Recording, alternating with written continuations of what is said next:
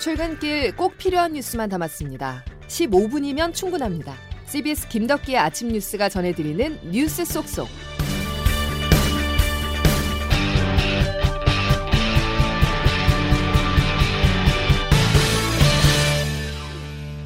여러분 안녕하십니까? 8월 23일 김덕기 아침 뉴스입니다.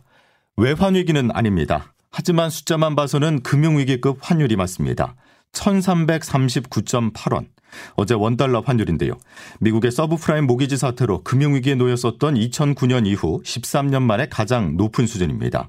환율이 불안한 원인은 원화에 문제가 있어서라기보다는 안전자산인 달러화가 유독 강세를 보인 영향 때문인데요. 특히 미 중앙은행인 연방준비제도가 강력한 긴축 기조를 이어가고 있는 점이 달러를 끌어올리고 있습니다. 자, 진원지인 미국으로 먼저 가보겠습니다. 환율 추가 상승을 부를 수 있는 미국의 giant step 가능성이 다시 커지고 있는데요. 금요일로 예정된 미국의 잭슨홀 회의에 지구촌 이목이 집중되고 있습니다. 워싱턴에서 권민철 특파원이 보도합니다. 오늘 미국의 뉴욕 증시 맥없이 무너졌습니다. 지난 금요일에 이어 주요 지수가 2% 넘게 폭락했습니다. 이유는 다음 달 미국 중앙은행의 giant step, 즉 0.75%포인트 금리 인상 가능성 때문입니다. 최근까지만 해도 big step, 그러니까 0.5%포인트 인상의 consensus가 형성된 듯 했습니다. 7월 소비자 물가, 생산자 물가가 모두 대폭 꺾인 때문입니다. 그러나 지난주 후반부터 연준의 주요 인사들이 giant step 선호 발언을 쏟아내면서 갑자기 분위기가 싸해졌습니다. 이제 지구촌의 이목은 이곳 시간 이번 주 금요일 미국 와이오밍주 휴양도시 잭슨홀에 모아집니다. 주요국 중앙은행 총재들의 연례 경제정책 심포지엄이 열립니다. 바로 여기서 미 연준 제롬 파월 의장의 연설이 예정되어 있습니다. 월가에서는 파월 의장이 공격적 긴축 발언을 내놓을 거라고 베팅 중입니다. 그러나 다른 신호도 감지됩니다. 생산, 고용, 소비 영역 85개 지표의 평균값인 전미 활동 지수가 지난달 대폭 개선된 것으로 오늘 나왔습니다. 따라서 파월 의장의 발언 수위가 조정될 거라는 관측도 없지 않습니다. 워싱턴에서 CBS 뉴스 권민철입니다. 방금 들으신 잭슨홀 회의는 우리나라 경제 전문가들도 주목하고 있습니다. 연준 의장의 발언에 따라 원달러 환율 급등세가 이어져 금융시장을 넘어 국내 물가와 경기에 전방위적 악영향을 미칠 수 있기 때문인데요. 어떤 영향이 있을지 박지환 기자가 짚어봤습니다. 환율 급등은 국내 물가 상승을 압박합니다. 달러가 비싸지면 같은 물건을 수입하더라도 더 많은 돈을 줄 수밖에 없어 결국 소비자 물가 상승으로 전이되기 때문입니다. 또 과거에는 고환율이 우리 수출의 효자노로 또 했지만 현재는 글로벌 인플레이션까지 겹치면서 전반적인 수입 물가를 높여 수출 증가 효과도 반감시킵니다. 실제로 지난달 수출은 코로나19로 힘들었던 1년 전보다 9.2% 증가해 두 달 연속 한 자릿수 증가율에 그쳤습니다. 문제는 환율 상승세가 더 이어질 수 있다는 점인데 우리 경제 전반의 둔화 압력으로 작용할 수 있습니다. 이런 가운데 한국 시간으로 이번 주 금요일 밤 제롬 파월 미 연방준비제도 의장이 잭슨홀 미팅 연설에 나서는데 여기서 공격적인 긴축을 예고하는 메시지가 추가로 나올 경우 환율은 더 치솟을 가능성이 높습니다. IBK 투자증권 정용택 수석 연구위원입니다. 잭슨홀 미팅에서도 코멘트의 강도 자체는 매파적인 발언을 가능성이 굉장히 높아요. 고환율에 따른 물가 상승을 억제하기 위해 한국은행이 기준금리를 올리면 가계 부채 부실화가 우려돼 통화당국의 고민도 깊어지고 있습니다. CBS 뉴스 박지원입니다. 설상가상이라는 말이 떠오릅니다. 수출로 먹고 사는 우리 입장에서 달러화 강세는 나쁜 것만은 아니지만 문제는 수출 증가세가 꺾이고 있다는 것인데요. 그리고 최대 교역국인 중국의 경제도 심상치 않습니다. 이 내용은 장성주 기자가 보도합니다. 아직 8월인 올해 우리나라 누적 적자는 255억 달러, 약 34조 원에 달했습니다. IMF 직전인 1996년 역대 최대 기록을 이미 훌쩍 넘었습니다. 지난 20일까지 집계한 이번 달 무역 적자만 이미 100억 달러, 약 13조 4,300억 원을 돌파해 관련 통계를 작성한 2016년 이후 처음입니다. 우리나라 주요 수출품인 반도체의 수출액이 1년 전보다 7.5% 줄어든 반면 수입에 의존해야 하는 원유와 가스, 석탄 수입액이 작년보다 71%나 늘어난 영향으로 분석됩니다. 우리 수출의 25%, 수입의 22%를 차지하는 중국과 무역 수지는 수교 30년 만에 처음으로 3개월 연속 적자를 기록했습니다. 전기차 배터리 등 중국산 의존도가 높은 원자재 가격의 폭등은 물론 중국이 반도체 등 중간재를 자국산으로 대체한 것이 큰 타격을 준 요인으로 꼽힙니다. 여기에 경기 침체 현상이 뚜렷해지면서 중국이 기준금리 역할을 하는 대출 우대금리를 인하해 원화 약세를 더욱 압박하고 있습니다. CBS 뉴스 장성주입니다. 위기는 언제나 우리 사회 가장 약한 고리에 위치한 사람들에게 가장 큰 영향을 미치는데요. 수원에서 세 모녀가 극단적 선택을 했습니다. 이들은 수년 동안 암과 난치병 등 건강 문제로 생활고를 겪었지만 복지 서비스는 전혀 받지 못했는데요. CBS가 집주인을 만나서 세 모녀의 삶이 어땠는지 전해들었습니다. 김수영 기자입니다.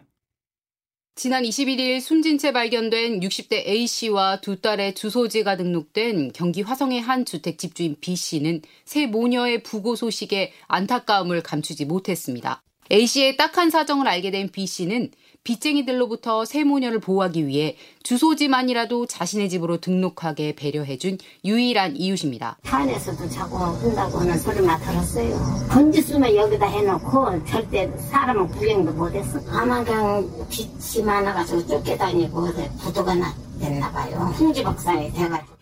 A씨는 암 진단을 받아 치료 중이었고 두 딸 역시 각각 희귀 난치병 등을 앓고 있어 일상생활이 어려웠던 것으로 알려졌습니다. 이런 상황에서 A씨가 몸까지 다치면서 결국 일가족이 숨지는 비극이 발생한 것으로 보입니다. 딸도 일을 못한다는 소리가 들리더라고. 지 밥벌이도 못한대야. 엄마도 그냥 손목이고 어떻게 해서 뭐 팔지도 못하고 그러니까 너 어디 가서 바에 가서 설거지도 못 해주고 밥도 못 얻어먹는데야. 경찰은 국립과학수사연구원의 시신 부검 결과와 진료 기록 등을 분석해 정확한 수사 경위를 밝힐 계획입니다. CBS 뉴스 김수영입니다. 이번 수원 세모녀의 비극은 8년이라는 시간이 믿기지 않을 만큼 송파 세모녀 사건과 닮았습니다. 송파 세모녀 사건 이후 복지 서비스의 문턱이 낮아졌지만 또 다른 사각지대는 존재했습니다. 이어서 조태인 기자가 보도합니다.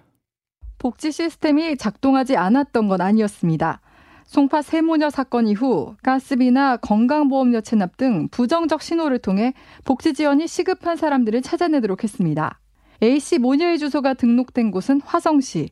화성시는 A씨의 건강보험료 체납 사실을 인지하고 전화와 우편 등을 통해 접촉을 시도했지만 닿지 않았고 지난 3일 등록 주소지를 기준으로 가정 방문에 나섰습니다. 주민센터 관계자입니다. 이제 거기 주소지에 방문을 했었는데 이제 집주인분이 이분들 같은 경우는 주소지만 옮겨놓은 상태로 살고 있지는 않다고 얘기를 하셔서 이들이 실제로는 수원에서 거주했기 때문에 찾을 수 없었던 겁니다. 화성시 공무원들이 가정 방문을 했을 때가 수원에서 사망한 채로 발견되기 보름 전. 화성시는 A씨 가족이 등록지에 살지 않는다는 걸 알게 됐고 복지지원 관련 비대상자로 분류해 종결 처리했습니다. 이때라도 적극적인 조치가 취해졌다면 죽음을 막을 수 있을 것이란 지적도 나옵니다. A씨 가족은 수원에서 유령처럼 생활을 한 탓에 기초생활수급 등 복지 서비스를 받을 수 없었고 더욱더 사각지대에 놓일 수밖에 없었습니다. CBS 뉴스 조태임입니다. 정치권 소식으로 이어가겠습니다. 국회 법제사법위원회 전체 회의에서 불꽃 튀는 공방이 이어졌습니다. 검수완박을 되돌리는 검수원복을 둘러싸고 한동훈 법무부 장관이 야당 의원들과 설전해 버렸는데요. 현장 분위기 임진수 기자가 취재했습니다. 국회 법사위원회가 현 정권의 소통용으로 불리는 한동훈 법무장관을 둘러싸고 다시 한번 충돌했습니다. 근데 그 제안하는 시행령을 가지고 수사권을 오히려 확대하는 개정안으로 만들었어요. 지금 입법 예고 중입니다. 진짜 꼼수라면 어, 위장 탈당이라든가 회기 쪼개기 같은 그런 게 꼼수 아니겠습니까? 저는 그렇게 생각합니다. 최근 법무부가 시행령 개정을 통해 검찰의 수사 범위를 오히려 확대하자 소위 검수한박 법안을 통과시킨 민주당은 국회 입법권을 무시하는 처사라고 비판했습니다. 반면 국민의힘과 한 장관은 중요 범죄 수사를 검찰이 중단하면 오히려 범죄자만 이익을 보게 된다며 필요한 조치라고 반박했습니다. 또 논의가 오가는 과정에서 채널A 사건과 관련해 기소된 최강욱 의원의 이해 충돌 문제를 놓고 최 의원과 한 장관 간 설전이 오가기도 했습니다. 본인은 피해자라고 주장하지만 기소되셨잖아요. 내가 더 피해자라고 보는 그러니까 이해 충돌이 있다는 않아요. 얘기입니다. 어디 끼어들어 가지고 지금 신상 발언하는데 아니 지금 그런 태도를 바꾸란 지금. 이런 상황 이렇게 민주당이 정권의 2인자로 불리는 한 장관을 거세게 몰아붙이고 있지만 한 장관도 지지 않고 조목조목 반박하는 모습이 최근 법사위 회의에서 반복되고 있습니다. CBS 뉴스 임진수입니다. 검수 원복에 이어서 대통령 친인척 등을 감찰하는 특별 감찰관 임명을 놓고도 여야는 갈등을 이어가고 있는데요. 그런데 여당인 국민의힘은 당 내에도 만만치 않은 논란거리가 하나 튀어나왔습니다. 혁신위원회가 발표한 1호 혁신안으로 가장 민감한 문제 중 하나인 공천 권한과 관련한 내용입니다. 자세한 내용 황영찬 기자가 전해드립니다. 국민의힘 혁신위원회는 1호 혁신안으로 공천 투명성 강화 방안을 발표했습니다. 지금까지 당대표가 지명한 공천관리위원회에 편중됐던 공천 기능 중 후보자의 부적격 여부를 심사할 권한을 윤리위원회에 분산시킨다는 겁니다. 최재형 혁신위원장입니다. 공천관리위원회에 집중돼 있던 공천 관련 권한 중 부적격 심사 권한을 윤리위에 분산시키는 것. 사실상 윤리위에 공천 후보자 컷오프 권한을 부여하는 건데 혁신위의 공천 개혁은 여기서 한 발 더 나갈 것으로 보입니다. 전략공천위원회도 따로 만들어 전략공천에 끼치는 당대표의 입김을 원천 배제하는 방안이 구체적으로 논의되고 있습니다. 말 그대로 시스템 공천을 추진한다는 내용이지만 실제 공천에서 적용되기는 힘들 것이라는 전망이 벌써부터 나옵니다. 차기 당대표가 자신의 권한을 축소하는 내용을 순순히 받아들일지 의문이고 기존 공관위와 권한을 분할받은 기관 사이 충돌에 대한 우려도 큽니다.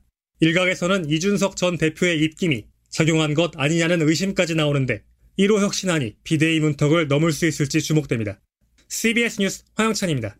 문재인 전 대통령이 사는 경남 양산 평산마을 사저 경호구역이 확장됨에 따라서 욕설 시위를 하던 극우 보수단체 회원들의 소란이 줄어들었습니다. 시위는 앞으로도 상당히 위축될 것으로 보이는데요. CBS 경남방송 이영탁 기자가 현장을 취재했습니다. 경남 양산 평산마을의 문재인 전 대통령 사저 앞 평일에도 극우단체 회원들의 욕설 시위로 시끄러웠으나 지금은 다소 평온한 분위기입니다.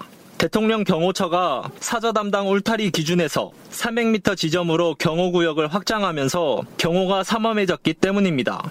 평산마을 입구와 뒷길 등 두 곳에 검문소가 추가 설치되는 등 경호 강화로 구구단체의 행동도 통제됐습니다. 실제로 방송을 하던 구구회원 한 명이 경호구역 바깥으로 퇴거 조치됐고 스피커가 달린 방송 차량이 출입 금지되자 경호처와 구구회원 사이에 마찰이 빚어지기도 했습니다.